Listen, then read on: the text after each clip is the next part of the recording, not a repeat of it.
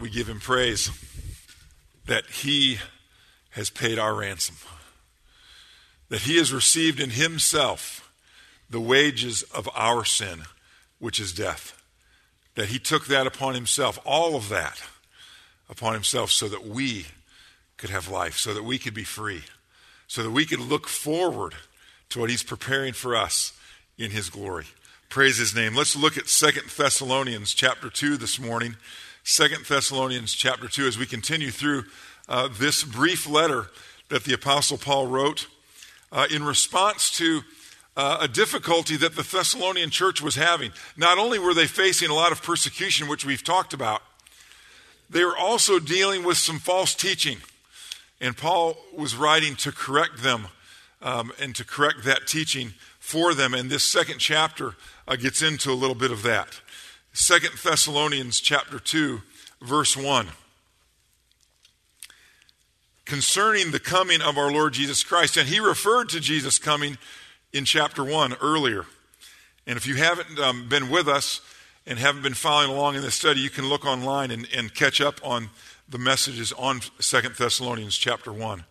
But concerning the coming of our Lord Jesus Christ and our being gathered to him, we ask you, brothers, not to become easily unsettled or alarmed by some prophecy, report, or letter supposedly to have come from us, saying that the day of the Lord has already come.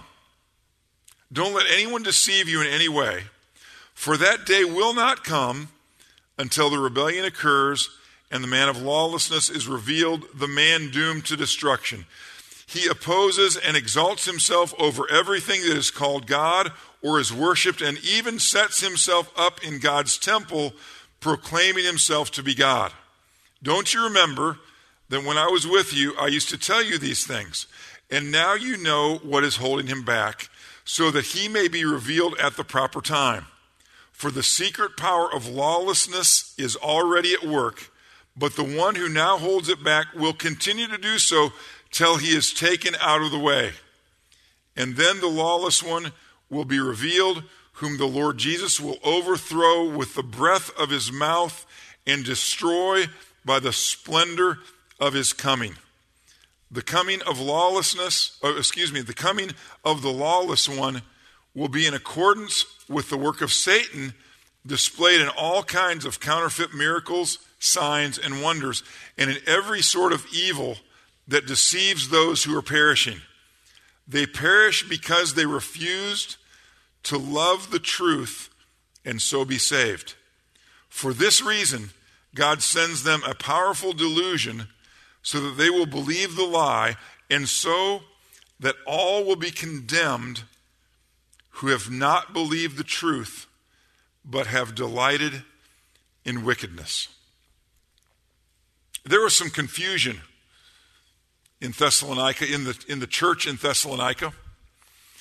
Um, earlier, after Paul had written, had, had started the church there and talked to them about the return of the Lord, some of the early believers in Thessalonica were so certain that Jesus' coming was going to be so soon that they quit their jobs and just waited. And that didn't work out so well for them uh, because as they waited, their needs continued, and the rest of the church, who was still working, had to start taking care of these who, by faith, had quit their jobs, trusting the Lord Jesus was going to return. And so Paul corrected that, that um, situation uh, with them in the first letter that he wrote, and a little bit in the second letter. But in this case now, they're being confused by somebody coming along and saying, Hey, we've got this letter from Paul, and he said that the day of the Lord is already here, it's already come. And, and understand this the day of the Lord is a, is a phrase throughout Scripture, Old and New Testament, that refers to a period of time. It isn't just one day. It's that, it's that time period between the coming back of the Lord Jesus to receive his children unto himself and his coming back after the great tribulation of that seven year span to defeat the Antichrist that's described here in the second chapter of, of Second Thessalonians, and to then usher in the, the thousand year reign that he's going to have based in Jerusalem over the entire world. That's known as the, the kingdom of God or the millennial kingdom, millennial being thousand. So that's the that's the, the day of the Lord is the beginning of that, is that seven year period that starts after Jesus comes to take his church um, home with him. Now, some of the Thessalonians were easily persuaded that the day of the Lord had already begun because they were being so severely persecuted. They were facing such tribulation that they thought it makes sense. We're going through the great tribulation right now. How can it get any worse than it's going for us right now? The problem was, it wasn't the great tribulation. The problem was, the things that were happening at that time period weren't as they're, as they're going to happen. Tribulations and persecutions are happening all around the world, and they have been ever since the Lord Jesus um, ascended. That the church has been going through difficulties. In some cases, grave difficulties. The Thessalonians were examples of that. Some of you have gone through some grave difficulties, and others in the world have gone through enormous persecutions, terrible persecutions, but not the type of scale that's going to happen in the day of the Lord when, when the great tribulation takes place. Under the judgment of God because of the work of this Antichrist that's described here in Second Thessalonians chapter 2. These things aren't hap- weren't happening then, they're not happening now. Oh, things are bad. And there are certain places around the world where, where things are just terrible. And we see again where Israel is in the, you know, is in the center of the news again. And we should expect that. Because until the coming of the Lord Jesus and the day of the Lord, you know, starts to be revealed, the things are going to be are going to be focused on Israel. It's always going to be the case because that's where the action is going to be centered. But the day of the Lord won't start until the Lord Jesus comes back and takes his children with him. That is the, uh, that is the, the, the theme, really, of this section of Second Thessalonians. He's reminding them to, to think back to what he's already said to them, what he's already taught them. And we can do that this morning just by flipping back a couple of pages in our Bibles to 1 Thessalonians um, chapter 4. Look with me to verse 13. 1 Thessalonians chapter 4, verse 13, where he clearly explains these things. Look what he says. Their concern uh, was a little different. Some of, the, some of the Thessalonians were concerned about the people that were dying before Jesus you know, came back because they were really expecting him to come back at any moment. Because the promise is that he's coming back soon. And we'll get to that in just a moment. And so he says this in 1 Thessalonians 4:13. Brothers, we do not want you to be ignorant about those who fall asleep or to grieve like the rest of men who have no hope. We believe that Jesus died and rose again, and so we believe that God will bring with Jesus those who have fallen asleep in him. So, what he's saying here anybody who who dies before Jesus returns is going to immediately be in the presence of the Lord. Immediately. No, no downtime, no purgatory, no, no, no suffering session or something to, to you know, help wear off the, the things of the world. No, they're immediately going to be taken into the presence of the Lord. And when the Lord Jesus returns, he is going to return with them. They're going to be with him. And if we pass away before he returns, then we also will return with him to, to, for him to gather up his church that's still alive. He, he continues.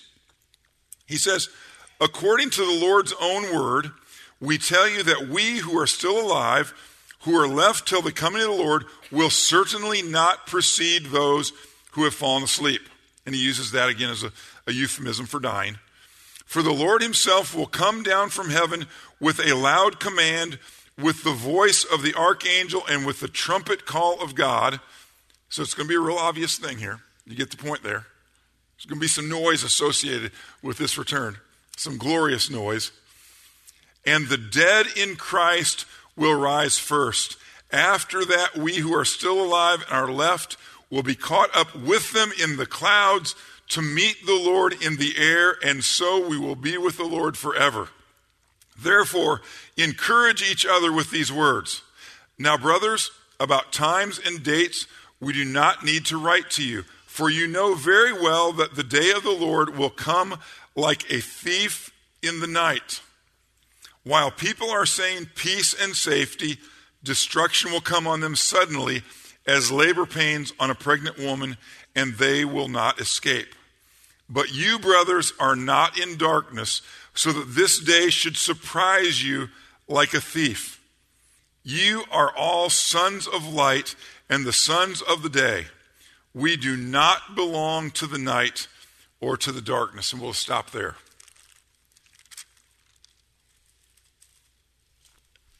The Lord Jesus is going to come and, and, and institute this period of time known as the day of the Lord like a thief in the night. Not, not something that can, then, that can be predicted carefully, exactly. All the signs that are, that are revealed in Scripture about the coming of the Lord, all of those things have been fulfilled. He can come at any time according to, this, according to the Scripture.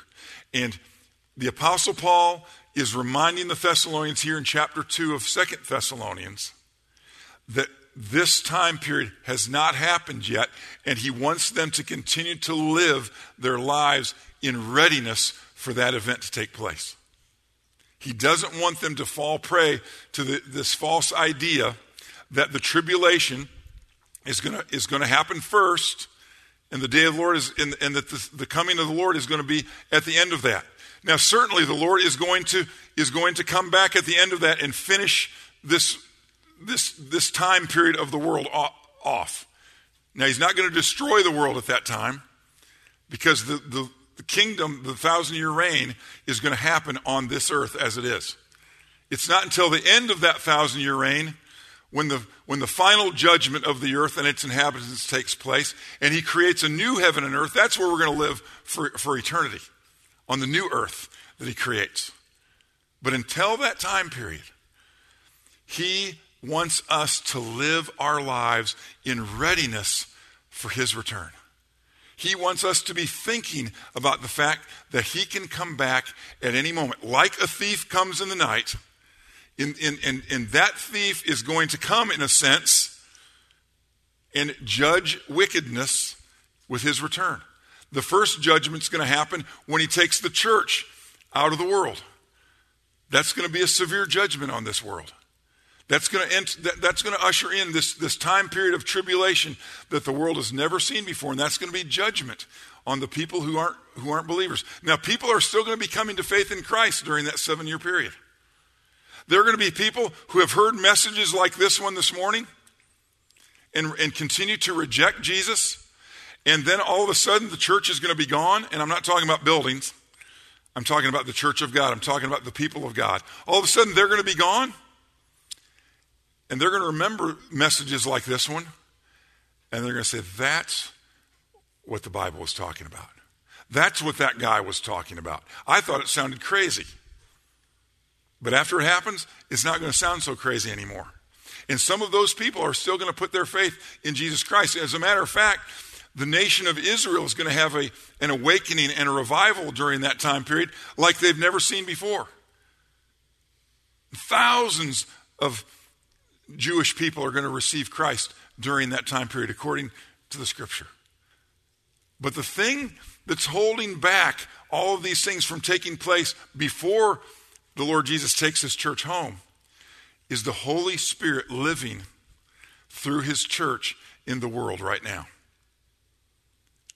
When he takes us when he takes us out of the world, a lot of restraint that's, that's, that's happening right now. And some people think, I don't see any restraint in, the, restraint in this world right now. Well, you know something? There is a lot. We're examples of it right now. Do you see what we're doing right now? We, we can't be thankful enough for what we're doing right now because we've always had this. But the, the privilege that we have in this world right now to get together in the name of Jesus Christ and worship Him is an amazing thing, and it's a picture of the restraint that's going on in the world right now, holding evil back. And when He takes us out, that restraint that He's using us for, which, the, which is the Holy Spirit in us, that's the He that's restraining. It's the Holy Spirit living in us. When, the, when that Holy Spirit is taken out with us in that sense. Now, it doesn't mean that the Holy Spirit isn't still going to be present in some respect. Because He's God, He's omnipresent, He's always everywhere. And He will be at work in people's lives, drawing them to faith in Christ during that seven, that seven year period, during the day of the Lord. He will be drawing people to faith. They will be, they will be saved. They're going to go through some awful times. Christians are going through awful times now, but nothing like they will go through during those days. But he will, he will remain constant in their lives as he is in ours, and he'll bring them through, and they will glorify him, and some of them will be martyrs, and they will even have some special places uh, in the kingdom that, that, that's to follow uh, as martyrs. It's going to be a tough time, but those of us who know him now will be taken out, and when he takes us out, in that sense, the Holy Spirit is also going to be reduced in, in, in some regard in terms of his restraining of the evil in this world right now. We're thankful. We don't recognize it a lot, but we're thankful for the way that the Holy Spirit, through us, his church, is, is working to restrain evil so that people can continue to come to faith in Christ during these days. And we should be thankful, even though we're, even though we're very concerned about the direction of things in our country right now. We should remain thankful. Even as we pray for, for that direction to be reversed, we should remain thankful for the, for the freedoms, for the rights that we have, even like we're, like we're exercising this morning, and continue to live our lives for Christ in this dark world, expecting that any day, and people say, wait a minute now, you're saying any day? Haven't they been saying any day ever since first century Thessalonica? And, and that's been over 2,000 years ago.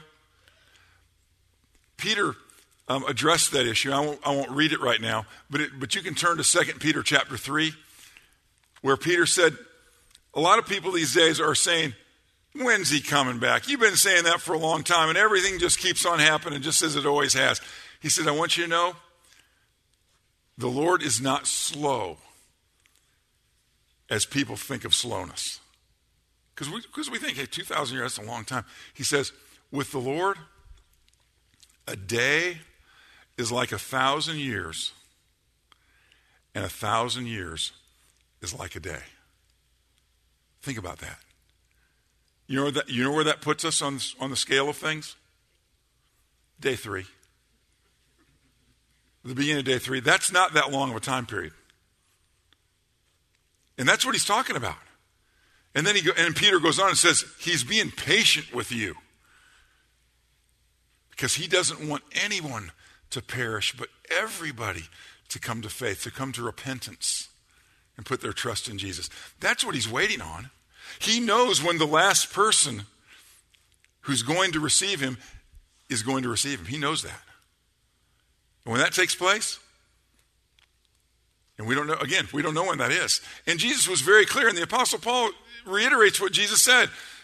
We're not going to be making these predictions. We're not going to be getting caught up in this, in this idea of, okay, now this, this, and this has happened in Israel. Okay, it's got to happen now anytime, you know, anytime this week. No, that's the way it's been for 2,000 years. Everything is, is how it needs to be. And as soon as the church is taken out, things are going to go so fast in decline and in judgment and in craziness and in tribulation. We're going to be very, very glad that we've been, that we've been taken out of, but we're also going to see the Lord do great things, even through those difficult times, as He's doing them now in our times. I was encouraged this morning as we were praising God at the beginning of the service when Ken Hayes thanked God for the challenges that give him an opportunity to see God deliver him from them and see him and see God get him through them. That's going to happen during the great tribulation for those who put their trust in Christ. He's going to get them through. He's going to bring them through. It's going to be difficult, it's going to be hard, but he's going to bring them through. But we who are alive now, like the Thessalonians who are alive in this time period before the return of Jesus. We need to live our lives in readiness, in recognition that He can come to take His church at any time. We need to be thinking about that. We need to be singing about that like we were this morning. We need to be recognizing that. Now, this is one of the doctrines that makes people in the world that we're witnessing to, makes them scratch their head a little bit and say, I don't know about that. They're going to say that. They're going to think that.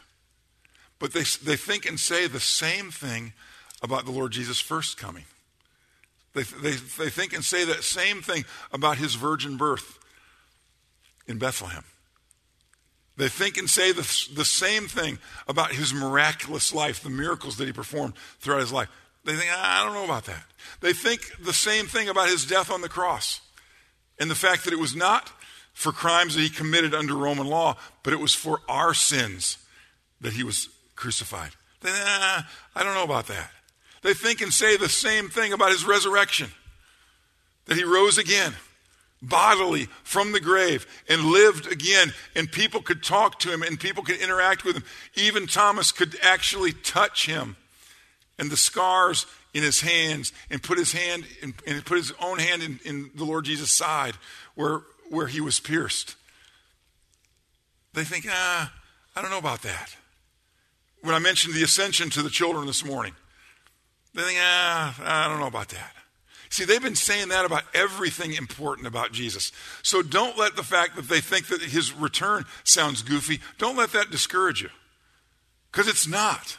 It falls light, right in line with everything that his word tells us. Now, there has been in, in Thessalonica, and since then there has been confusion about, about the, the timing of things in the return of the Lord Jesus.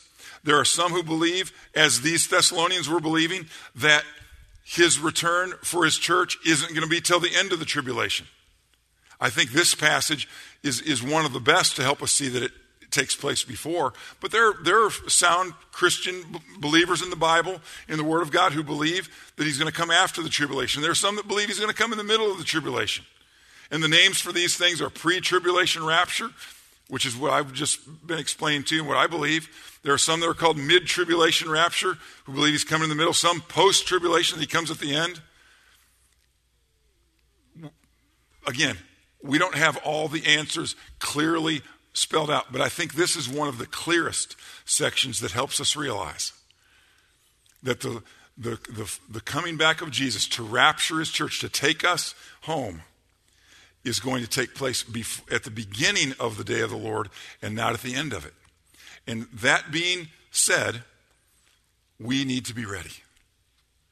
We need to be ready. First of all, if you don't know Christ, if you haven't received the Lord Jesus Christ, you need to be ready. You need, to, you need to recognize that this is actually going to take place. It could very well happen in our lifetime.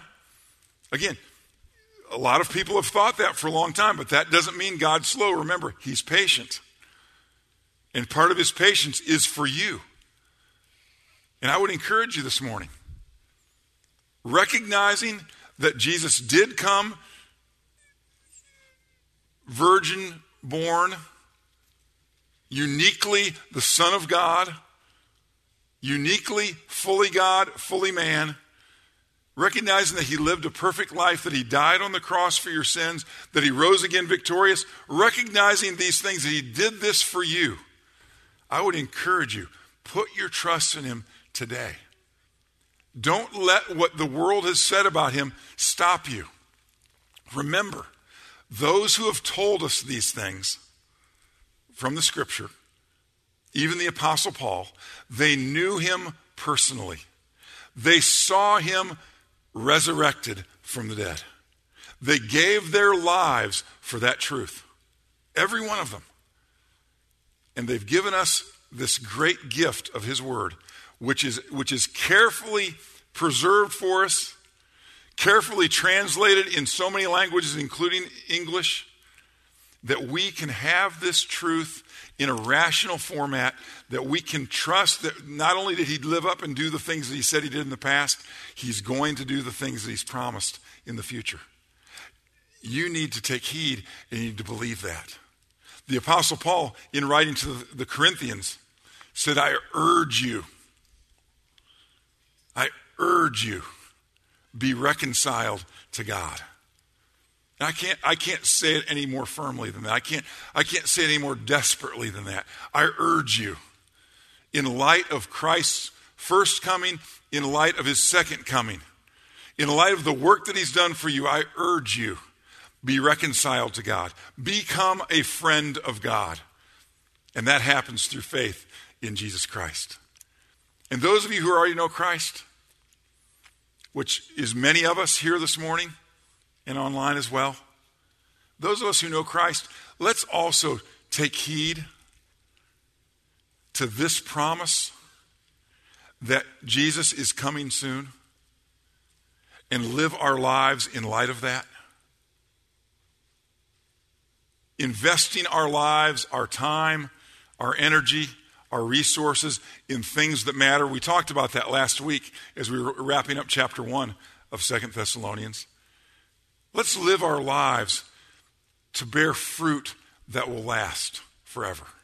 Let's keep that in mind that when He comes, He will, he will be rejoicing in the fact that we are doing the very things that He called us to do, living our lives for things that last forever, living our lives for His glory, not being caught up in this world, not being caught up in the temporary pleasures of this world, not being caught up in the temporary um, priorities of this world, but remembering that we live for eternity and that this life, certainly we can die at any time. we we all know that because we have so many uh, friends and family members who have died, and so many so suddenly. We know that can happen anytime. But we also live now in light of the fact that He could return at any time. So let's be found when He returns. Let's be found serving Him. Let's be, let's be found doing the things that He wants us to do. I remember when I was explaining this to Sam, our son, when he was young. He said, Dad, I don't think I should go to school anymore. I don't want to be there when he comes back. He, he, Sam was great about figuring things out, and it, all, it almost always related to school, too, it, it seems like. We need to be careful. We need to be thinking that way. We need to be doing the things that we want to be doing when he returns. And remember, whether he returns today or tomorrow or not, he's also aware of the things that we're doing. He's not only going to be aware of what we're doing when he returns, he's aware all the time. And so let's live our lives in light of that. Let's be, as Gray mentioned this morning in praise, let's be the body of Christ that he wants us to be. Serving, praying, loving each other in such a way that others around us will say, will see what, what he's done in us and know that we're his disciples by our love for each other. That they will see the good works that we're doing for one another and for those in our community, that they'll see those good works, and that they themselves, as Jesus said it was going to happen, that they themselves will bring him glory because they also will put their trust in Christ. Let's live our lives in light of these truths, in light of the fact that Jesus, as we sang, as John so clearly sang this morning, Jesus is coming soon. Let's bow together in prayer. Heavenly Father, we want to thank you this morning for the fact, even though it's future, because it's in your word, it's fact, that Jesus is coming back just as he left through the clouds. We know, Father, there are many scoffers, many mockers. And we know that's going to get worse. But we thank you that we don't answer to them. We thank you that we answer to you. And so we give you thanks for letting us know. Thank you for, for doing it in such a way that we don't know the exact moment, the exact time, that we can't place a date on it. so that we will live in light of it in everything that we do. And Father, as the Apostle John and many others in the first century prayed, Come quickly, Lord Jesus, come. We, we long to be united with you. We long for that kingdom in which, Jesus, you're going to rule on this earth from Jerusalem. We long for that day to see what a good government looks like. Oh, we're thankful for the good parts of ours, but we're looking forward to that day when it's going to be all good. But then, Father, we're especially looking forward to even after that thousand year reign of Jesus on this earth, we're, we're looking forward to the new earth, the new Jerusalem, the new heavens. We can't imagine something being more beautiful than this world that we live in until we start looking and thinking about the sinfulness of it and the fallenness of it. We are looking forward to that unspoiled one that you're going to make and that we're going to enjoy in your presence and in your service forever. Thank you for all these things. And we pray that you'd help us to live in light of it. And Father, for those who still haven't put their trust in Jesus, give them the courage and the faith, the urgency to do it today. And it's in His name, Jesus Christ, that we pray. Amen.